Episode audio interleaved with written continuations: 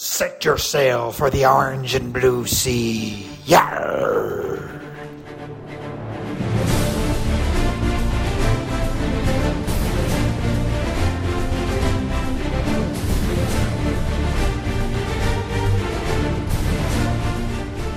Illini Nation, this is Java Suds.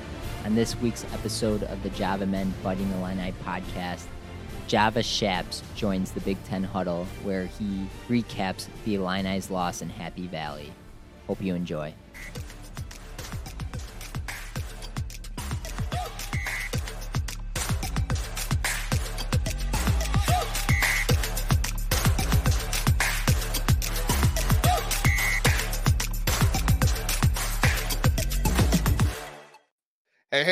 Into the Big Ten Huddle. We have got a lot going on in the Big Ten. Uh, we just had a game that happened, and I'm sure Penn State fans are feeling pretty good about what happened. They might still be partying, uh, but our friend Shap's here. Um, I'm convinced he's never going to come on the podcast again because this marks the second time that he's come on, and uh, an Illinois loss happened right before that. So uh, we're going to get into that here in just a moment. But uh, new person on the podcast, newcomer Jackson of the Jacksonian is with us tonight. Jackson covers all things college sports, other sports. You do like anime and stuff like that on your channel too, correct, Jackson? I haven't yet, but I'll probably have someone that talks about anime or cartoons and all that sort of stuff eventually. There we go. So uh, a jack of all traits uh, is the best way to describe you, I'm sure. So, um, Shaps, I think I know how you're doing tonight, but Jackson, how uh, how are you doing tonight? I'm doing pretty good, and and gents, I am sorry that uh, Penn State's causing you guys nightmares. I am so sorry about that.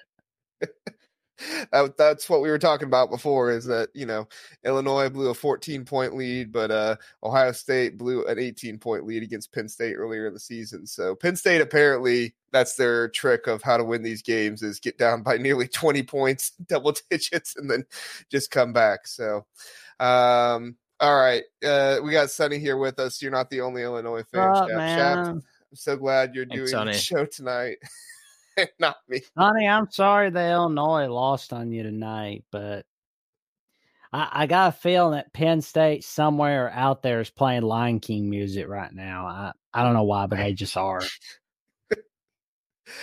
well, let's just go ahead and get right into the game since we got a lot to talk about. Uh, Shaps, we'll give you the floor. Illinois falls 89 to 90 to Penn State on the road, blowing a 14 point lead. Um, I would ask, what are your thoughts? But just I guess air it out. What uh, what are you thinking? Yeah, I had like you know notes prepared from the first half, and uh, and thought we were in a pretty good spot uh, considering we were up by seven. I think with about forty seconds left, and then uh, and then I just crossed off all my notes because it's it's kind of pointless to look back at the first half now. Um, that was unbelievable yeah, I, I, I couldn't believe what I was witnessing. Um, I started helping out with bedtime stuff, so it might have been my fault. Uh, helping like kind of giving up on the game. I switched from the big TV to the phone so I could go mm-hmm. uh, upstairs and, and help out with the kiddos. And uh, and maybe that was what did us in. Um, so I'll I'll take the blame for that. Um, you know, no blame should go on Coleman Hawkins for for missing uh, back-to-back layups that would have put the game away, and then uh, on the ensuing possession, falling a three-point shooter. Uh, yeah, no blame goes on uh, you know Brad Underwood for not designing an inbounds play um, and using up all of our timeouts uh, or having the wrong guys on the floor, or continuously having Marcus Domask bring the ball up with Ace Baldwin guarding him, um, and just constantly turning the ball over. Anybody else could have brought the the ball up the floor. Anyone that wasn't being guarded by Ace Baldwin, and we probably would have won by twenty but we let them hang around. And this is what we tend to do with teams. We get a comfortable lead and then we just get complacent and we stop running any sort of offense at all. Um, it's uh it's very bizarre and and it it just doesn't give Illinois fans a lot of confidence about March uh, because we, we've just we've seen this multiple times now, um, and it's it's easy to explain, but it's also so many things have to go wrong for these to lose these types of games where you just make one or two tiny corrections and and you're easily walking away uh, with a win. Uh, it's I feel bad for Terrence Shannon. Uh, he had a career high in scoring with 35 points, double double. He just had absolutely no help. You know, D- Domask, um, Domask had an all right game, but it was really the the complementary pieces that were just non-existent. So yeah, a lot of things had to go wrong and they all went wrong in a span of 1 minute. And uh, that was difficult to watch. Um, I guess it's hard to win on the road in the Big 10. You can say that. You can say that anytime your team loses in heartbreak fashion. Right. Well, it's really hard to lose on the road. You know, it's hard to win on the road. Well, you can't, you, you guys can't play like that in March because I'm going to tell you right now, there's going to be some Cinderella team like, say, Grand Canyon. They're to chew you up like a chicken nugget if you pull that sort of stuff. I mean, oh, we've already, yeah, uh, the Java men have already declared that we're going to be playing Indiana State in the second round, most likely. And it'll be, uh, it'll be just flashbacks to a certain team from a couple years ago that we don't talk about. Mm-hmm. But yeah, it fully fully expecting another heartbreak for sure. Well, at least it's not Fairleigh Dickinson, right? Sorry, Purdue fans. I'm just trying to make him feel better. Okay. All right. Well, on the bright side, Illinois beat. Well, on the bright side, Illinois beats Fairleigh Dickinson, and Purdue doesn't. So you can always say that they do beat yep. Fairleigh Dickinson. We got that going for us. Uh, yeah, the yeah. rum is is making me feel a little better too. There we go. Yeah, put the kids to bed, break out the rum. There you go. That's a good idea. Uh, Jackson, you have not been uh, hurt substantially by Penn State so far this season that I know of. So, uh, your thoughts on the game, and do you just do you have any thoughts on this Penn State team who was without their leading scorer in Kanye Clary, who you know uh, has been dismissed from the team for unknown reasons. There's fan speculation, and if we want to get into that, we can. However, this is also just kind of a huge win for Penn State. So I don't know how much Penn State fans are thinking about Kanye Clary. They're probably thinking about Zach Hicks and Nick Kearns and Ace Baldwin and all these guys that had a great game. What do you think, Jackson? I gotta say, I was impressed that this is the fifth time this season that Penn State made a double digit comeback. I mean, the first time, I, I mean, this like second only to the 18 point deficit against Ohio State in December. Mm. And I would not be surprised come conference tournament time, we see Penn State advancing to the semifinals because of games like tonight and games like what we saw earlier this year, again, especially against the Buckeyes and a few other opponents that Penn State played. Yeah, no, for sure. I, I could I, I could see it happening as well. You know, Ohio State kind of had that little bit of a magical run last year where they won what three games in the Big Ten tournament and ultimately just ran out of gas because it's really hard to win five games in a row in the Big Ten tournament back to back to back days. Uh, but I mean, Penn State, they certainly have that kind of ability. And when you have somebody with like Ace Baldwin, who, I mean, literally anytime the ball is around him, he apparently is just able to snatch it. I don't know what Penn State is doing out there with their guards and like their cornerbacks because they have really good cornerbacks in football too. But like every guard apparently needs to go to Penn State for a little bit and figure out the ball hawking skills of and just James yeah. Franklin. and just play against and just play against Illinois and Brad Underwood because uh, whatever it is that we bring out the best in Penn State guards. Uh, they beat us three times last year. Um, I think this is our only matchup against them this year uh, and it happens again. Um, doesn't matter that they don't have their their leading scorer apparently because Nick Kern just comes out of nowhere and has his uh, you know career high, which we just we see time and time again with this Illinois defense. We seem to just bring out the best in opposing guards and opposing big men a lot of times too with Wahab scoring uh what did he have in the first half? Like he had double digit points, I think, in the first half. He averages eight points a game. Yeah. Yeah. Nick Kern again averages eight points a game and, and he scores 20 in the second half against us. Maybe because he's a St. Louis native too. He he wanted some some revenge. But um yeah, I, I don't know what it is about Penn State. Um, but we just we can't seem to uh to figure them out and we don't ever change anything that we're doing defensively to give different looks uh to make things more difficult and uh Coleman Hawkins is is kind of the captain of the defense and he he just had one of his typical like space cadet games tonight uh which was really unfortunate um he you know he's been getting a lot of publicity lately uh his his Twitter game is is quite strong. Um, but yeah. but maybe uh, maybe he should worry a little bit less about Twitter and and the refs and and get his ass back on defense a little bit more uh, instead of crying for calls. And um, you know maybe we we win that game because that was a truly epic uh, collapse by him at the end. Well, and like I, I look at the game and you know Illinois was up by what seven right with what 40 seconds left i mean they illinois did what you were supposed to do throughout the game to win the game it just so happened at the end brad underwood apparently his only inbound play is to like marcus domask to set a pick for terrence shannon jr and then the defenders switch and then both of them stand there and don't know what to do with themselves like you're kidding are you kidding me like brad underwood that that's your inbound play when you have one timeout left that you cannot afford to not use, like or to, when you cannot afford to use because you need it for later on in the game.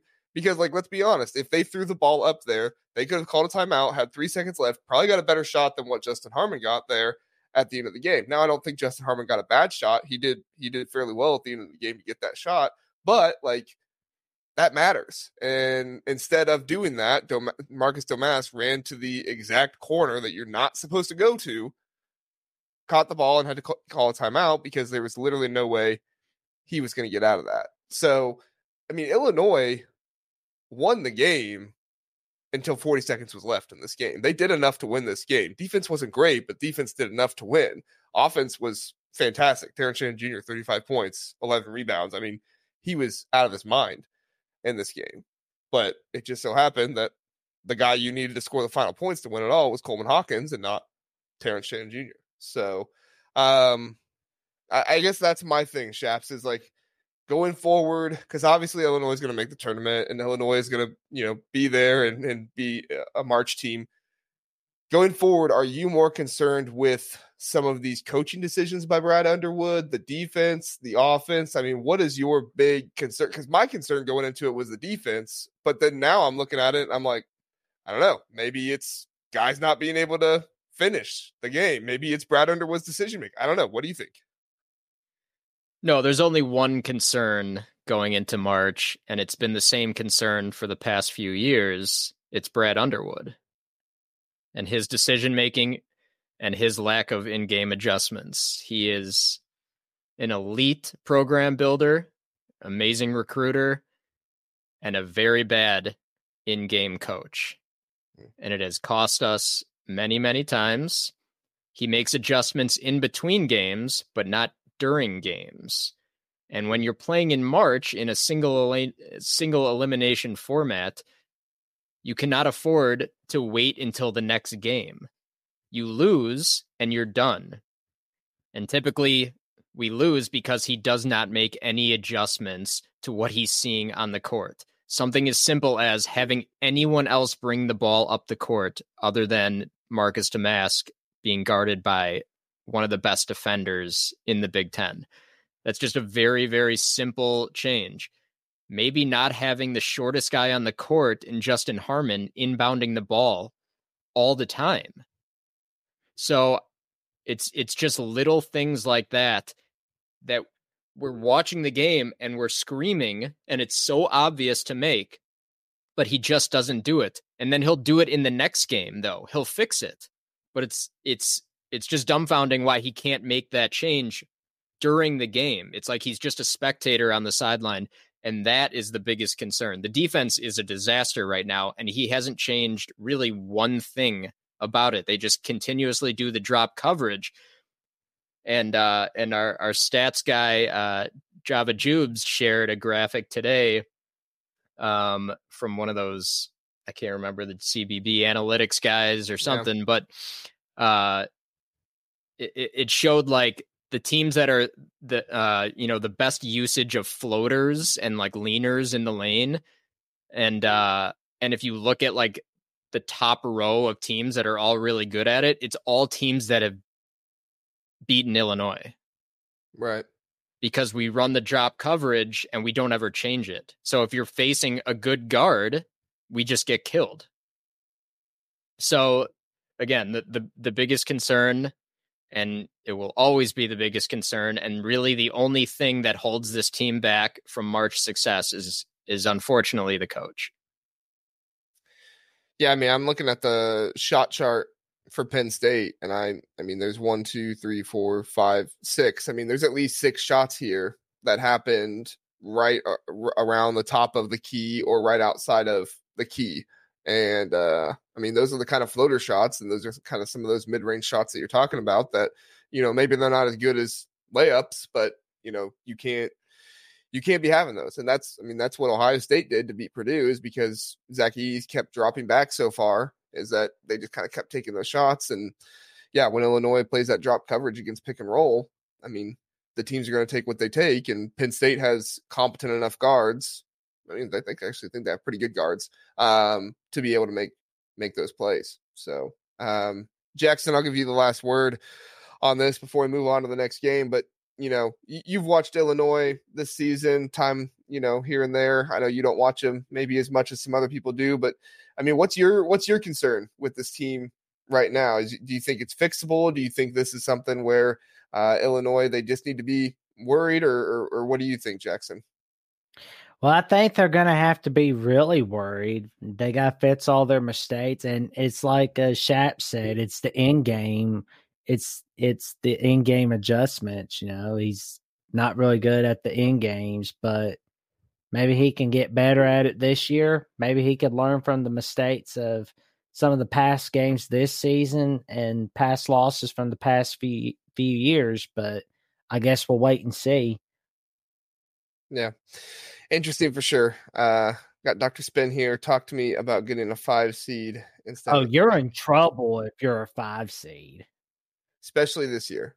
We're in trouble if we're a four seed. I think. Uh, basically, we just wanted to avoid uh, that that line, and we had a, a path for a three seed. It was certainly there. Um, not anymore. Um, unless other teams really falter that are around us. But which could uh, happen. I mean, yeah, could it could happen. It, the only pro- and and we have games at Wisconsin, which suddenly isn't that good, and uh, and against Purdue remaining. But outside of that, we don't have any other opportunities. You would basically have to win out now to even have a chance. But I, I even I don't even think we would do that. Maybe if we won the Big Ten tournament, like we could probably get a three seed. But other teams that are around us, uh, you know, in the net, just just have a much much better record against Quad One, just way more better wins, like Creighton just did. So uh, it's it's it's more likely a four, or if we falter again, it's it's going to be five and five. Yeah, we would be a very popular uh, twelve over five uh, pick, I think, or even the second round. You know what the what the five plays the four in the second round, right? So I mean, yeah, face a four seed there, and it's just not a desirable place to be. Three three is a much more desirable because you you get kind of those smaller schools that win and uh yeah you're exactly right dr spin. Five seed is is death. I mean you see it time and time again where they where they uh fall and, and get upset there. So uh we will see. Obviously not a fun night for illinois fans but um but like you said Shaps there there's always a chance of other people faltering and i mean the way college basketball goes nobody like everybody says, "Oh well, if we just win out," and it's like nobody ever wins out. so Yeah, it's it's tough. I mean, we're obviously down right now and emotional from the you know immediate aftermath of a horrible loss. Um, but we all know the Java men know, Illinois fans know, all that matters is March for Right. this year. That's when Brad is going to be judged. And if it's just a repeat of history, then the the squad is going to be the firing squad is going to be you know heading to the armory and uh, and loading up for the weapon with the weapons um, and uh, and possibly doing some damage in this off season. So, in your mind, then, Shaps, just you personally, I don't need to uh, mean to ask you to speak for all of Illini Nation, but for you personally, what does a successful March look like? Like, what round do they have to get to? 16, 8, Final Four? What do you think? It's really simple. They have to get to the second weekend. That's it. Mm. That's it.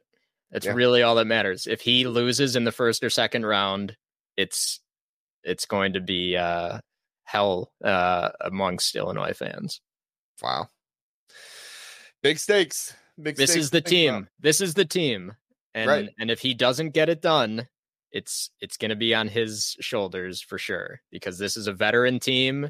Last year, if, if we want to call it, um, you know, an outlier, he he took some gambles with a younger team, didn't work out. Okay, but now he went the complete opposite direction and loaded up in the portal with with seniors. So if he doesn't get it done this year, it's it's just going to continue to haunt him. I'm not saying we're going to fire him. We're we're not. Right. Uh, but the pressure will will be mounting. Right. So basically, he would be kind of like Sean Miller, Matt Painter, and Tony Bennett, guys who do well in the regular season but don't do so hot in March. No, because those guys have all had success in I'd March. say Tony Bennett won the national championship. Tony Bennett won a national he- championship. Uh, you know, Matt Painter's been to multiple Sweet 16s and Elite Eights. Um, did he go to a Final Four? No, No. Nope. Purdue, Purdue Yeah. hasn't been to the Eight. Final Four since 1980, I believe. Yeah. No, and and Sean, yeah, Slime Miller is like uh our number one uh wanted man if we were ever to get rid of Brad Underwood, but Ohio State's probably going to hire him. So Well, I mean, if you're hoping to go to the Final Four, you're not going to get there with Sean Miller. see, Doctor Spin is the number one Slime Miller fan, and he's he's calling it out right now. We want Slime. That's the only guy probably that we would trade Brad Underwood for. That's like available. There we go. Give me Slime Miller. Uh, well, hey, you guys take Sean Miller. We'll take Wes Miller, and then we'll just have the Miller brothers, and then Indiana can hire Archie Miller back. There you go. Yes. Or get Dusty May from Florida Atlantic. That's a good one. Yeah. Well, that's the thing. He would be a good hire. I, I want I want IU to hire Archie Miller back, so that way I don't have to worry about him. Because past couple seasons, I was actually kind of worried about IU. This season, I'm like, okay, Mike Woodson, keep it up. Uh, Oh god. Yeah, I saw the rumor too about uh about uh Bruce Pearl to Indiana. Did you see that one? oh yeah, I saw that. Which oh my god, that would be such a psychotic move by Indiana. Like Yeah. after what they went through with with Kelvin Sampson to just bring in Bruce Pearl would be just Yeah. an insane move. Uh, Dr. Spin's asking who will the Buckeyes hire. Uh, so the Buckeyes in a weird situation. Their new, um, their new, um, their new athletic director doesn't get there till March, and he's going to be the one doing the hiring. So we don't really have any like rumblings of what's going on right now. Uh, insiders don't really know. Nobody around the program knows, but the suspicion is that he is going to go after Greg McDermott. Wes Miller, Archie Miller, Lamont Paris, and Dusty May. Those are his supposed guys. But like I said, nobody really knows because he's not Ohio State right now. Uh, when he gets there in March, he will be. But um, but we'll see. So we'll talk more Ohio State later on. Uh, who knows? They might hire Jake Diebler.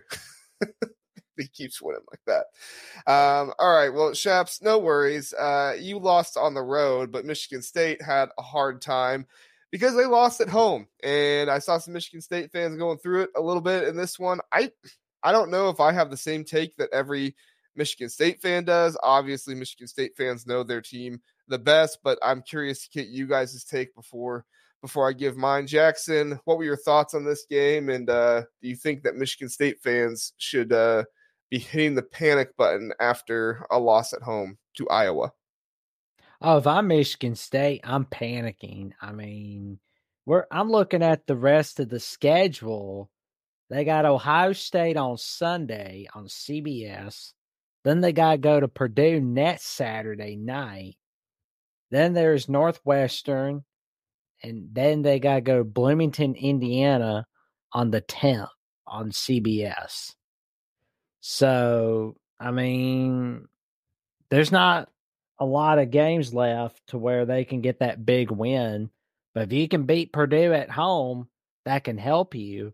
But I doubt you're going to have problems getting in unless you lose out because you're Michigan State. If you were some other team like an Ole Miss or a Northwestern or say San Francisco, Wake Forest, yeah, you're screwed. But you're Michigan State. You haven't missed March Madness since 1996 97 in Tom Izzo's second year. I think you're fine. I like Dr. Spin in the chat. Imagine getting Fran at home. yeah, this uh this game was the last time that Fran and that referee had their stare off. Uh, I think it was in the Big Ten tournament, so uh, we are having recollection of that. That was fun to think about. No, I, I agree, Jackson. This is this is uh, a tough stretch here at the end. Ohio State is playing better ball uh, after they beat Purdue. We'll see what they do against Minnesota, but uh, on the road against Purdue, I I mean, nobody has won there this season, and I don't see anybody going to win there this season. Especially, I mean, the only thing I can think of Michigan State has is like they have four big men, so they can just keep throwing guys at Zach Edey until you know maybe Zach Edey bleeds so much he can't play anymore in the game. like I feel like that's maybe their only hope. Uh, but they do have guards who can play, so who knows? But I, I don't have much hope for Michigan State there. Uh, and then you're right, Northwestern, even though that's at home, you know, you get into the boo zone and be concerned there. And then at IU, it's never easy going to Assembly Hall. So, uh, Shaps, your thoughts on uh, Michigan State getting Frand at home? uh, yeah, I have this game when I uh, when I turn on Michigan State games. I always try to tune in right at the beginning because I play the how fast can Mady Sissoko pick up two fouls game. Yes. Uh, this time it took two minutes and 18 seconds, in this game. Absolutely incredible performance uh, by Mady. Now it's the same story all season long. The fact that Izzo did not get a better uh, big in the portal is just insane. That he thought he could just run it back with the exact same guys. Um, I don't get the Coen Carr thing. He played two minutes in this game. Uh, every time I, I see Coen Carr on the court, like something good is happening. Right. He wasn't he, he, just doesn't play. I don't I don't yeah. I must be like I'm not, you know, dialed in on Michigan State. I don't watch every minute. But I, I truly don't understand why he he doesn't play. Um Iowa was playing most of this game without Owen Freeman too, which was also crazy. Uh and just making this worse, uh this loss so much worse. Um Izzo said after the game that that the team was just too tired, that they you know didn't have their legs. You know that's that's what he said in in the post game. What a lame excuse, yeah, from Izzo. I, I, I they they played Saturday. Okay, like Saturday Tuesday. Yeah, that's a, a quick turn, right? Yeah, but they played down the street in Ann Arbor against a, a team that doesn't even want to, you know, continue the season. Basically, right. Iowa also played Saturday and they went to overtime with Wisconsin. So yeah. really, really lame excuse uh, from from Izzo. Um, and I did want to bring up this stat uh, from uh, from Jay Kuda. He's a great follow on Twitter, Jay Kuda, and and our buddy Casual Big Ten will love this stat as well.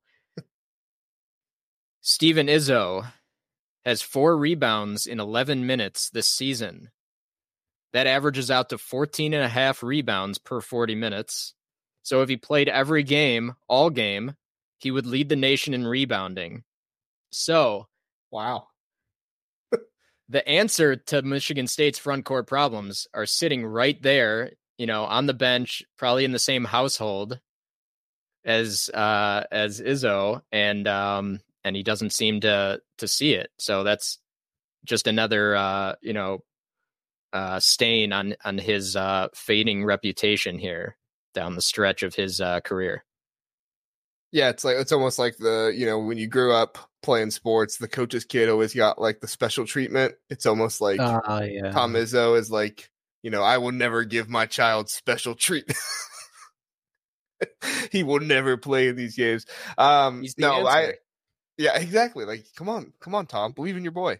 Um, so I I saw some people. And I'm uh, far from me to tell Michigan State fans what to believe. They they obviously know their team far better than I do. But I saw them going after AJ Hoggard quite a bit in this one. And like, yes, not everything AJ Hoggard was, you know, nice to watch in this game. He is he is kind of hard to watch at times, but he still had 15 points, three rebounds, and four assists. Shot 50% from the field, made both his free throws. Like to me, if you're going after anybody in this game, it's the big men and Tom Izzo for refusing to play small ball. At no point in time did Tom Izzo go to a small ball lineup in this game. Oh, I mean, Iowa did not have Owen Freeman and for for a large amount of this game and they started going to this 2-3 zone where it's like, okay, go to small ball. Play play them, spread them out in this one and you're going to start hitting threes, you're going to start making shots, but they never did. And I I am baffled that Tom Izzo at the end of last season finally discovered small ball and Michigan State was able to make a run in the tournament because of them playing small ball. And then now again in this game where Iowa is missing their their freshman, you know, superstar big man for most of the game, and he just refuses to go to small ball. It's not like Owen Freeman was in there just like dominating the entire game. Like if there was ever a time to go to the small ball lineup, it was in this game against Iowa, who is not the most physical team in the world. Not going to call them soft, but that's just you know they're they're not a super physical team. It's not like playing you know Rutgers or something like that, you know. Um, but at the end of the day, like Michigan State, at some point, Tom Izzo has to look at his big men and just sit them all on the bench and say, none of you guys are playing until you actually give me production. Because their four big men played a combine of 42 minutes in this game, and they had seven points and 10 rebounds. Seven points and 10 rebounds between four big men who played 42 minutes. Like, I am baffled. There was a baffled. hilarious the, the sequence that towards the end of this game was so funny too. I, I had to write Yes. it down because uh, Cooper misses like that wide open pass. You know, like it was kind of like a shovel pass, and he, he Yes. just wasn't ready for it at all. They take him out for defense, and they do go small, and and they, but all of a sudden you got Malik Hall as like your big guy on the court. And Owen Freeman was back in the game. They threw that lob pass just over Malik's head. Owen Freeman scores easily, and that was basically the end of the game. Yeah. Yeah. No, I. Well, and I'm looking Izzo at can't win. when Right. I'm looking at Iowa's rest of the schedule, and sorry to bring this up, Shaps. They got Illinois twice for the rest of the season, but they got they Right, got Penn friend. State coming to their backyard. Then they got to go to Northwestern's backyard and go deal with Boo Buie on the Big Ten Network. So that's going to be a big one. But yeah. I don't I don't think Iowa's uh I don't think they're in, unfortunately. They're gonna have to have a big run in the Big Ten tournament. They may just have to be a bid stealer in the Big Ten tournament to get in. Yeah, no, I and that was my next part I was going to go to. Thank you, Jackson. Is that like even though Tom Izzo failed to realize that none of his big men could actually play, I mean, Fran McCaffery's guys played hard the entire game, and Payton Sandfort is the real deal, able to make the plays that he makes. And I, I don't personally think that Iowa has a chance to make the NCAA tournament. You have Illinois on the schedule twice, once at home, once on the road. You're also going to Northwestern. And then you have Penn State, which is just a total wild card. Penn State can literally beat anybody at any night, it seems like. Uh, and yes, you have them at Especially when- home, but Especially when they're trailing by double digits. yeah, don't get up by double digits in this game, Iowa. You'll, start getting in trouble. But um, but yeah, I, I, as much as I do like this Iowa team, and they are younger, and I think they have a bright future. I just I can't I can't see them winning all four of the these final games and then making a run in the Big Ten tournament. Um, can you see it, Shaps? Be pretty tough given given the schedule and just like again, it, it just comes down to opportunities and and and resumes. And there's just not a lot of opportunities in the Big Ten to get really good wins. Um, right.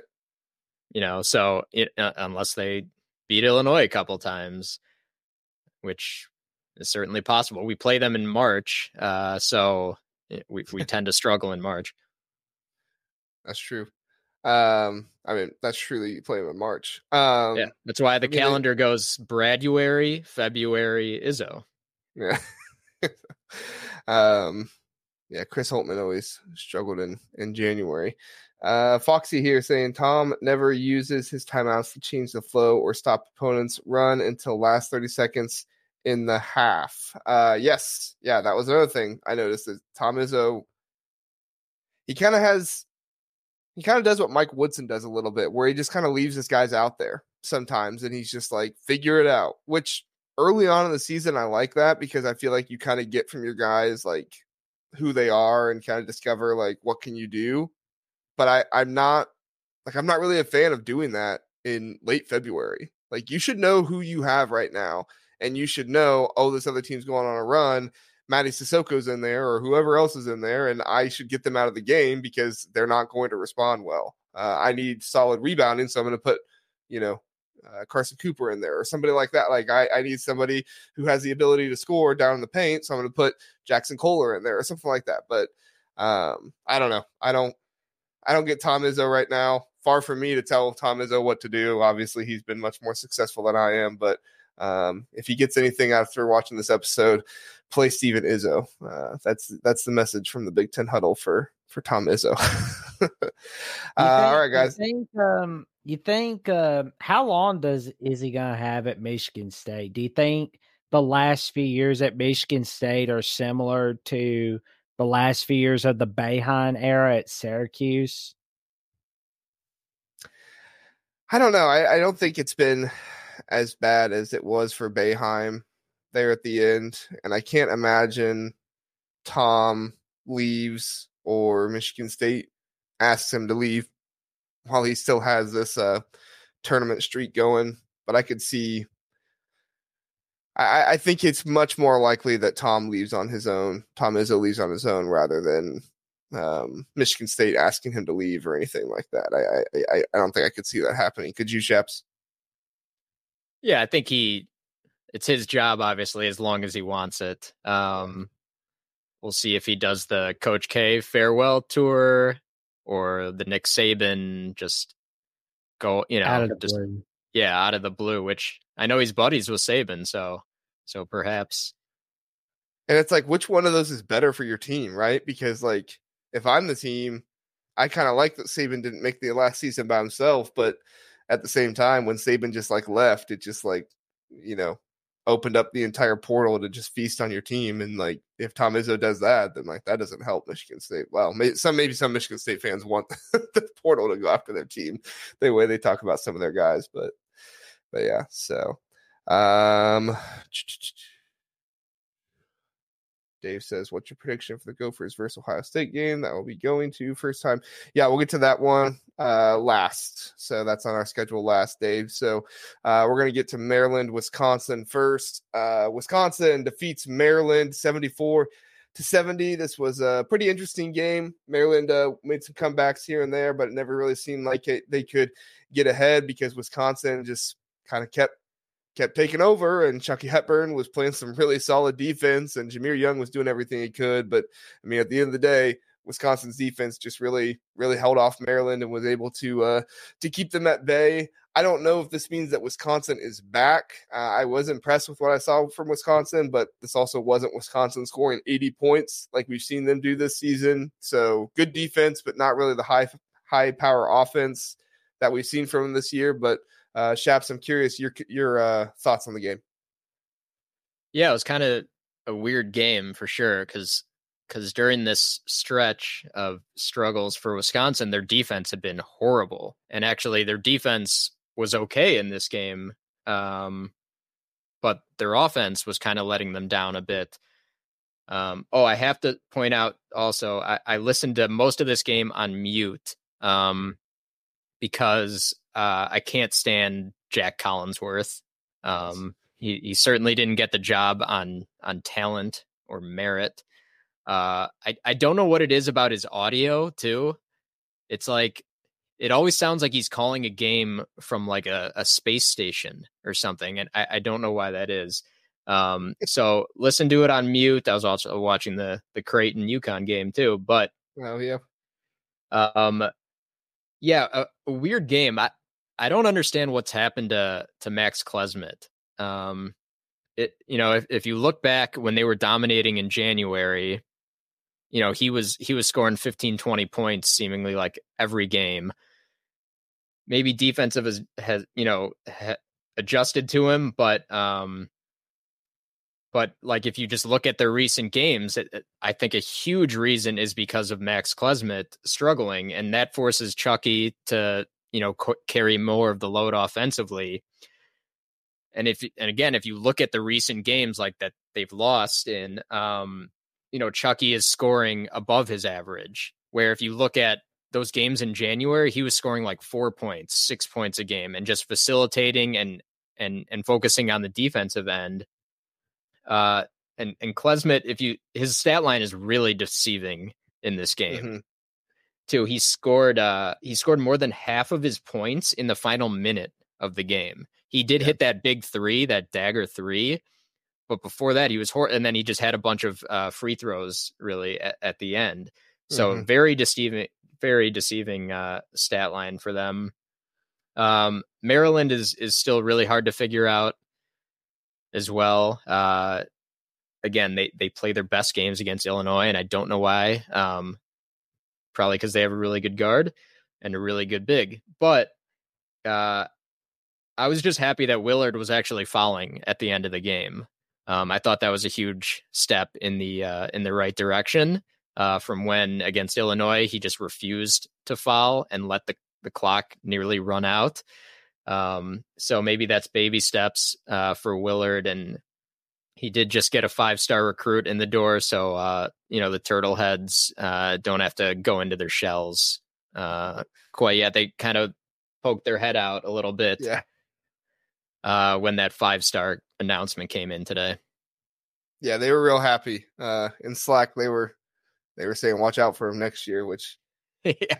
I, I could have sworn maybe they were saying yeah. that when they got uh, Harris Smith last year, but that's neither yeah. here nor there. Uh, They're ready. I'm yeah, they were ready to fire Willard into the sun, you know, the day before, but then uh, he brings in the five star, and they're like, "Look out!" Yeah, yeah, exactly. Yeah, I mean, if Maryland has another bad year like they're having this year, okay, talk about firing Kevin Willard, but firing Kevin Willard right now, I mean, that's basically throwing the baby out with the bathwater. I mean, you don't fire someone after their second year. That's a no no, unless it's something really bad. Well, and to his credit, like he's got the recruits, right? Like I, I kind of went on on last episode and was talking about, you know, it wasn't all that great at Seton Hall, and you know, he kind of did Seton Hall a favor leaving there, going to Maryland because Seton Hall was getting, um, what's his name, uh, Holloway or uh, what's his Shyheim St. Peter's yeah, the St. Peter's guy. Um, so he yeah. helped him out there, but at the end of the day, like Willard has not been anything spectacular as an in-game coach. Uh, you know, as we kind of talked about with Brad earlier, but uh, he has been able to to get the guys and and to uh, get the good recruits in there. So I think Jahmir Young does far more than what you know some people realize. Uh, Dave has a good point here. Wisconsin scoring 80 points was something you didn't hear in the late 90s, early 2000s. Usually, it took them three or four games to score 80, uh, and they would still uh, lose those games. Yeah, uh, no, I agree. I and that's the thing. Like you saw Wisconsin finally this season be able to combine good defense with strong offense. And one of the reasons why, and I said this early on in the season, is that Wisconsin was actually putting their guys in the correct roles. You were making Chucky Hepburn be the role that fits him, which is a distributor, somebody plays good defense and can get you a bucket from time to time, but he's not your primary scorer.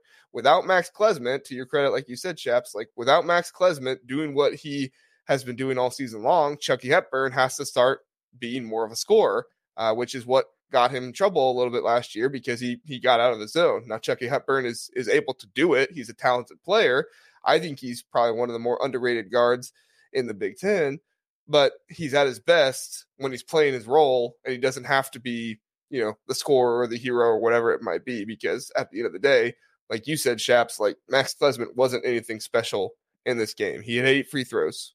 Awesome. But at the end of the day, like most of those were in garbage time when Maryland was just chucking up three pointers and hitting them, you know, so then they had just had to keep shooting free throws. So, so it's definitely concerning, but, um, I think this is a good game for Wisconsin. We'll see if they can build off of it. Maryland is a good defensive team, so give them the credit there. So scoring 80 on them is difficult, but at the end of the day, like if Wisconsin wants to be the team that people thought they might be in March, Max Klesmit has to be has to be that guy again.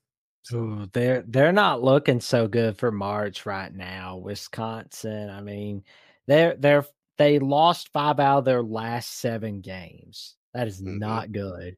You can't be playing like that in the Big Ten tournament or March Madness. And Right. Yeah. I mean, and their and their last four are I mean, they have some games in there they can win, but they're not cupcakes. I mean, at Indiana, um, Illinois, Rutgers, at Purdue. And Rutgers is a better team than people give them credit for with Jeremiah Williams back. So that's not an easy game to uh to win there. So yes, Etch, I uh, was seeing your stuff, but I wanted to continue the conversation, finish off Wisconsin. It's Brad Underwood, elite program builder, but bad in-game coach. Also, Undy gets Jimmy's and Joe's, but can't put the X's and O's. The only conclusion is that Undy is an elite program builder, but bad in-game coach. Yes, we were talking about that earlier in the episode, and um, I think that's exactly how you feel, right, Shaps? Yeah, exactly. Perfectly Yeah. said. Yeah. So if you uh go back and, and listen to all of Shep's thoughts there at the beginning of the episode, we covered that quite a bit. Let's move on. So, Yeah. Yeah. All right. Rutgers and Purdue is coming up tomorrow night. So I don't think this is really a question of who's going to win this game. I think Purdue should be able to take care of this game. They did play at Rutgers early on in the season. Rutgers gave them a good game. I think it was an eight point game.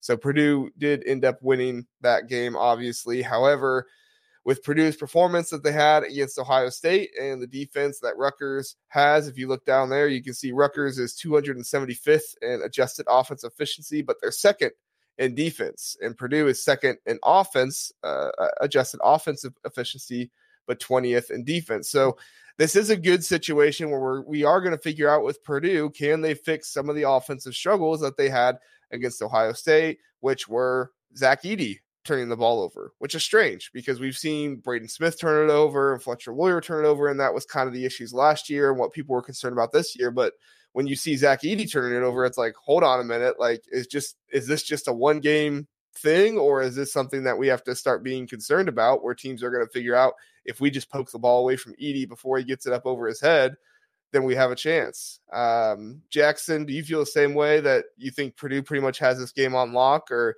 are you kind of concerned for Purdue after the loss against Ohio State earlier? Oh, if it was on the road, I'd be majorly concerned. But because it's a home game for Purdue, I think they'll be fine. I mean, just don't let your kids watch this game by themselves. That's all I can say. Like, It's going to be an intense game for sure. but uh, Uh, mommy, why why is why is that that team beating up on this uh, red team? Well, they're pretty mad at uh, the red team. Let's go have cookies and ice cream. They're mad the way they played against the other red team earlier in the week too. So, Uh-huh. uh, Shaps, uh, I I don't know how much you watched of the Ohio State Purdue game, but I'm sure you've heard about the issues and probably saw them a little bit. Do you think that uh, Purdue corrects some of those issues in this game, or what are your thoughts? Uh no, they probably don't need to, really. Uh like the the issues that Purdue runs into is basically just how the refs uh officiate the game. Uh, yeah. In my in my opinion, like uh, like there's not a whole lot you can do to slow down Purdue. Otherwise, like you know, if they just struggle shooting from outside, sure. Uh, but it, it really, for the most part, just comes down to the officiating and is is Edey making his free throws? Um, is he getting into foul trouble?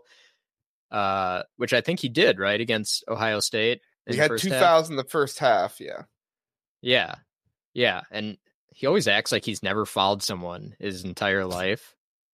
you ever notice that too? Yeah. Like I turned the game on right when he he picked up his second foul, and he just like slashed the guy across the arm, and then he couldn't believe that they called a foul on him when it was it was a very obvious call. I, I don't understand that, but uh, no, I, I'm not concerned at all about Purdue. Um, it's kind of the same situation where it's like just fast forward to March because that's really all that matters.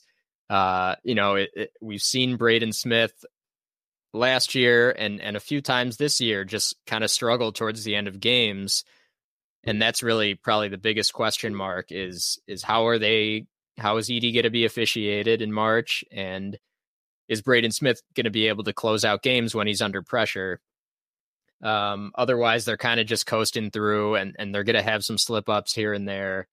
Um, but with Illinois' loss tonight, Purdue uh, is pretty much wrapped up. I think the the Big Ten regular season title. Um, but I, I have enjoyed watching Rutgers lately, though. Um, Jeremiah Williams is is pretty electric. Uh, mm-hmm. Former Illini, I should say, former Illini Jeremiah Williams.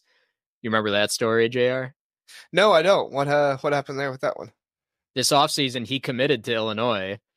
Um, transfer oh. from Iowa State, I think. He yeah. committed to Illinois, and then I can't remember the exact like series of events, but basically it came out that he was under investigation for gambling while he was at oh. Iowa State. Uh, that spooked Illinois, so we moved on from him because we we assumed he was going to sit out some amount of time.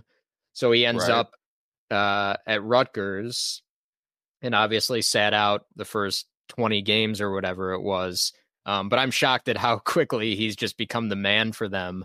Uh, he is very very smooth and skilled, and um, just gives them such a boost that they have been missing. You know, somebody who can just go get their own shot and actually give Cliff uh, some help on the offensive end. Um, he's given them a lot of confidence. So you never know uh, what can happen with him.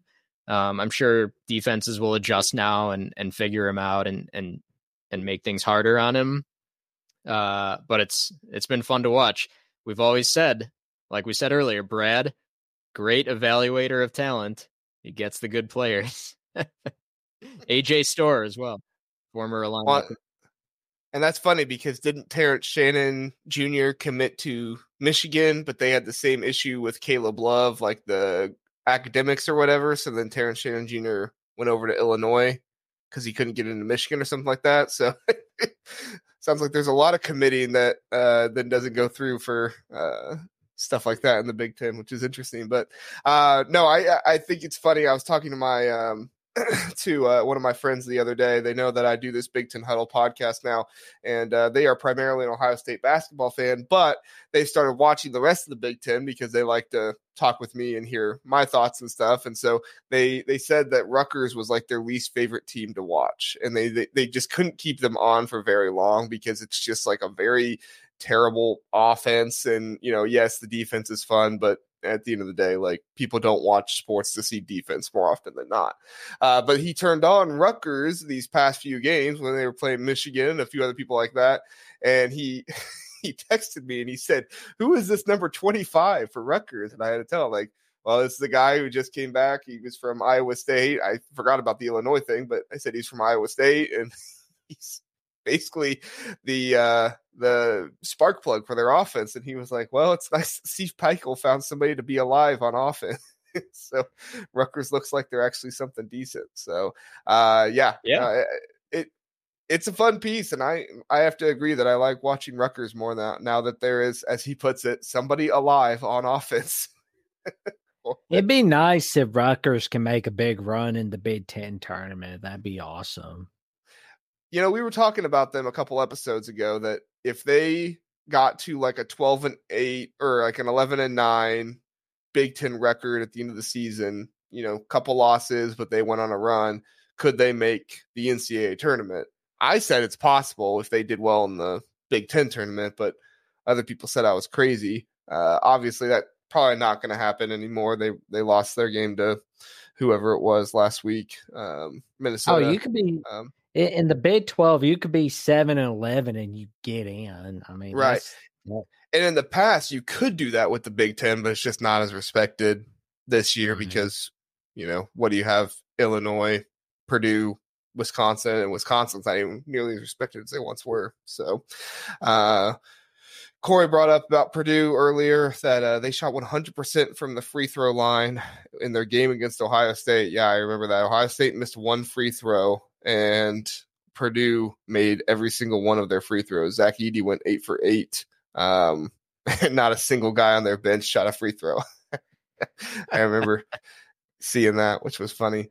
Uh, and then Dave, does Purdue get the Kansas City Patrick Mahomes treatment when it comes to officiating? Uh, if you mean the treatment that his offensive line gets, yes, because I don't know if anybody else saw those replays of the Kansas City offensive line after or uh, during the Super Bowl, but they were hugging Nick Bosa a couple times and they weren't calling anything. So, uh, yeah, uh, and sometimes I think it's unintentional because at the end of the day, it is just so so hard to guard Zach Edey or to uh, officiate Zach Edey because it's almost like every single play there's a foul either on him or somebody else, and I don't envy them. So, all right, Dave, we'll get to your uh, your Gophers here. Ohio State plays Minnesota tomorrow night. Minnesota obviously has a chance to uh, make a make some noise here at the end of the season, possibly go on a run. They're uh, out of conference schedule is not doing them a whole lot of favors. However, if they win some of these games here at the end of the season, that could be really helpful for them. And Ohio State just comes off a big win over uh, over Purdue uh, at home. So can uh, Ohio State finally get a road win for the first times in over a year? Uh, or will Minnesota take care of business? I tend to lean Minnesota's going to take care of business, but it is a fun game to kind of talk about with implications for both of these teams. Uh, Shaps, when you look at Ohio State playing Minnesota, do you agree Minnesota's got this one uh, pretty well locked up? What are your thoughts? Uh, yeah. I mean, they might. They've been playing well. They've won four out of their last six games, I believe. Um, and uh, Ohio State coming down off that real emotional win.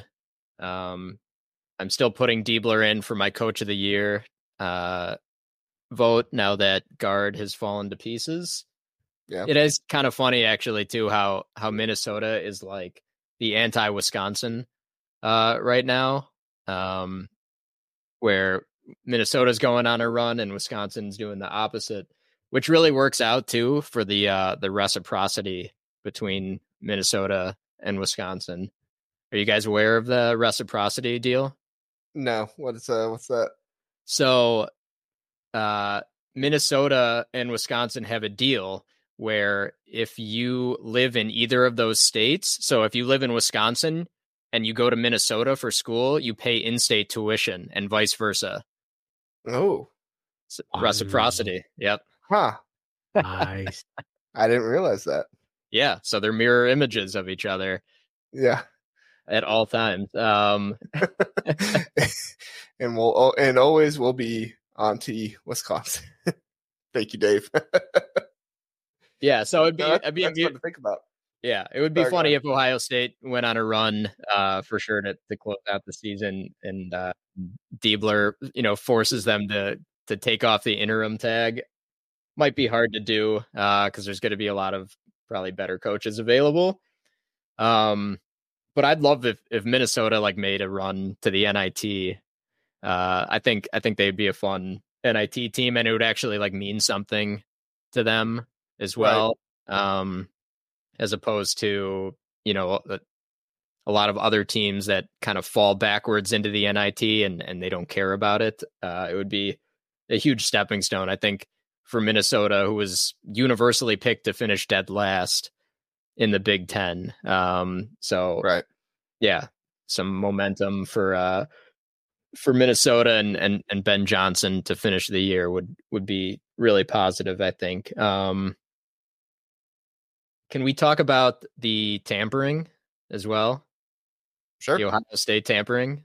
Yeah. What do you What do you know, Jr. What do you know? So uh, I originally started with the Aaron Craft portion of the podcast, and then I kind of did some digging after that. Uh, and a lot of it's Big Ten teams, from what I heard. Uh, a lot of it are Big Ten teams reaching out to his mom, and uh, they're just kind of checking in, like, "Hey, how's uh, Bruce Thornton doing?" You know, it's it's tough to lose your coach. I mean, the I've not been told quote for quote what they've said, but what I have been told is that like college basketball head coaches are really bad actors. Um, yeah. like I'm sure they're good recruiters and things like that, but like, you know, it's like, hey, we we we just we we they're used we car care salesmen. for Bruce, right? Like, hey, we care for Bruce. We want to know how he's doing right now, and it's like, okay, sure. You also want to know if Bruce Thornton is going to come and be your starting point guard next year or not? Yeah, because we're here for you. Yeah, it's like and I kind of was giving Connor a little bit of uh, stuff with it last uh, last night with uh, the Kadyn Proctor thing, where it's like you know Iowa tampering is like, hey, keep your head up. You know, like that was the text that they sent the Alabama um, offensive tackle that turned out to be tampering, and it's like, you know, if you're nice about it, then maybe it's not tampering, but. Um, but yeah, no, they're skirting these rules any way they can. Um, I know Bruce Thornton is annoyed with it and doesn't want to deal with it. Um, you know, he's what 19, 20 years old right now.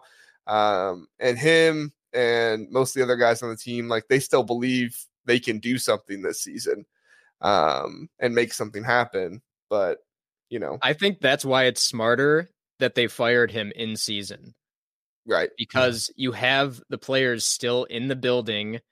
You know, you have the assistants there. Like you can go on a little bit of a run. You know, you can build some momentum. You can sell them on potentially staying. Whereas if you fire them the day after the season, those players are gone. Mm-hmm. Like they're not in the building anymore. They're, you know, you're never even going to get to talk to them, most likely. They're already in the portal. So I think it's much smarter to fire them in season uh, than than wait when you know like we're gonna fire him anyways. Uh, probably be pretty smart move if you were Warde Manuel as well. he said he's not even thinking about that though. My God, he stinks.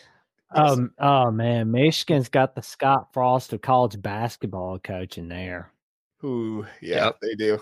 Good call. Um, yeah, that is a good call.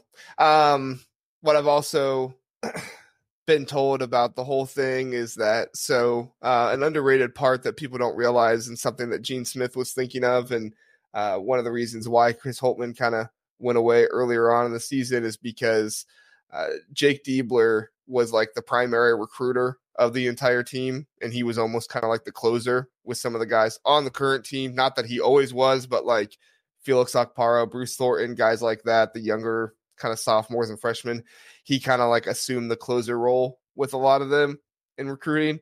And so the thought is from the Ohio State administration side is like if we let Jake Diebler do a good job, show that he's a good coach, like maybe the next person we hire will then also keep him on staff, which will then possibly also keep, you know, some of these players here as well. Um, and it, and also like another thing that people aren't thinking about, uh, which Ohio State was thinking about, is this 30 day window that happens after your coach is fired.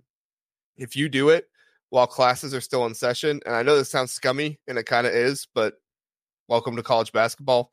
Uh, we had the FBI investigation on like you know 10 different programs, so this is mild compared to that. But um, but if you fire your coach while classes are still going on, you like you can't transfer right away. That was one of the biggest issues with Nick Saban retiring when he did. Is like that was literally when classes were just starting up, not really going on, and guys could literally make a decision on where they wanted to go within a week or two, and they would be totally fine at wherever they went to school. Um, so this, you know, 30 day window after somebody is fired is uh is affecting when some of these coaches are getting fired as well. Um, with all That's this interesting. stuff. Yeah, didn't Yeah. know that. So yeah, it's interesting. Yeah, like so if you've seen that like Michigan in football, again, I, I'm not trying to talk too much about football, but it just kind of makes sense if anybody pays attention to it. Like one of the reasons why it was kind of good that Jim Harbaugh left when he did instead of at the end of the season or at the uh, beginning of the semester is because players have a whole lot harder time transferring now. They can really only transfer to like schools that are on quarters if they want to actually enroll there. Um, and it kind of like is the same thing happening now, but a lot of schools, their quarters um, are either up or just now ending.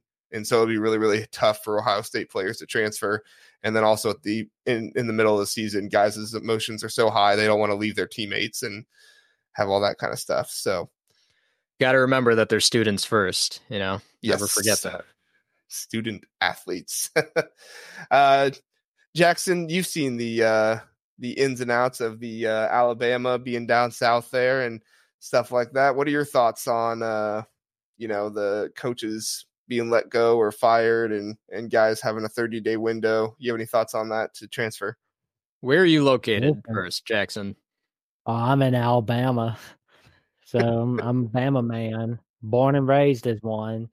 But um, yeah, like the transfers, you know, like if if you feel like this team or that team is the best place to go, you stick with it. I mean, because I mean, do do I hate it when some of these guys like leave my team? Of course, but I'm not gonna get upset about it because I mean, they got families to feed. They got they got to look out for not just themselves but those around them and it's all about how you got to pay those bills that's the Right. way it works Yep, you can pay some big bills with NIL nowadays too. So, It- um, exactly i saw where a guy was uh, buying his mom a new house with his nil money the other day oh yeah, I saw that too. That yeah the florida guy is on Florida it was on On3 on twitter i believe Yeah. At least he actually got his money. I heard other Florida players didn't get their money.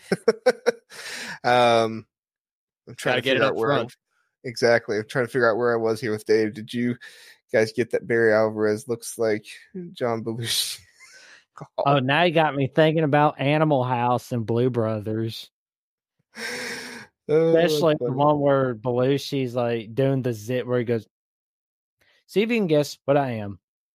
I'm a zit in it. oh man. Um yeah, so I, I I I didn't want to make this a full on Ohio State segment, but I'm glad uh we got that stuff out of the way. But I think My at the end of the day, no, that's okay. I, it's interesting information, and I I know need it. to be I need to be more willing to share what I have sometimes because sometimes I I don't know if I'm going to get somebody in trouble if I share something that I have, but you know that's just it is what it is. I Oh, guess. ben- getting in trouble is part of being an adult. I mean, that's why I remember that uh, comedian Louis C.K. said he's like that. That's part of getting in trouble. Like kids are always afraid of getting in trouble. When you're an adult, you're always in trouble with someone. And when I say get in trouble, I mean like I won't get any more information if I overshare. Because somebody's gonna get mad and say, "Why is this random podcaster divulging all of our secrets or whatever?" But I probably know less than I think I actually do, so maybe that's a part of it. Um, so hit on Minnesota really quick, and then we'll get out of here. But uh, Minnesota, I think that they're they, they should take care of Ohio State. Ben Johnson has been really good this season as far as the NIT goes. We were talking about that a little bit earlier. I think that making the NIT and going on an NIT run would be really really cool for Minnesota. Not because like that's their end goal and that's what they would be happy with above all else, but it would show the growth of the program and kind of give that affirmation that like Ben Johnson is building something. Uh, they're going to lose a few players after this year. Parker Fox has something with his eight, eighth year. Um, Kent said that he's gone because that's what Parker told him, but I know some people were saying in the comments that he has he might not leave. Uh, he doesn't have to, so I don't know exactly what's going on with that. I can't keep track of all these COVID years and stuff like that, but but I know that a couple of other guys are uh, in the starting lineup are uh, older, but you know they have Pharrel Payne, they have Cam Christie, these some of these younger guys that are going to be good for them. So if they can manage to bring those guys back and Ben Johnson can have another good year, that'll be Well, I That'll be believe important 2024, 2025 will be the last year where you have a free year because of COVID from 2020. yes, as long as you don't have one of these medical redshirt situations because that's how some of these guys are like going even deeper into it, like their eighth or ninth year is because they have they were granted like two or three medical red shirts instead of just a normal one, uh, which is really weird to me, but that's how it goes. So, so yeah, uh, that's all I got. Shaps, you got anything more on this Minnesota Ohio State game? No. Yeah, Jackson, you got anything else on the Minnesota Ohio State game before we get out of here? My advice to the Buck- Buckeyes is don't throw the cart in before the horse. I know you got that big win over Purdue, but do not let yourselves get hung over against the Golden Gophers. Yep, Gophers will They're take you out. You know, chew, they'll chew you up like a chicken nugget. Yeah. uh, Shaps, why don't you tell people where they can find you at before we get out of here? Yep, you can find us at uh, the Java Men Fighting Illini podcast, where we've got a, a rotating crew uh, of hosts, and we will continue to debate uh, if Brad Underwood is a good coach or not. Um, follow us on Twitter, uh, Illini underscore Java Men. Uh, we like to have some fun on there as well. Always enjoy interacting with you guys on Twitter. That's a good time. Jackson, where they where can they find you and uh, the Jacksonian and all of your sports and future anime and all that stuff? and, and all kinds of future episodes in the works. I, I'm excited about it. 2024 is a big year, and uh, I'm 201 subs away from getting to 500 right here on YouTube on Jackson Johnson 979.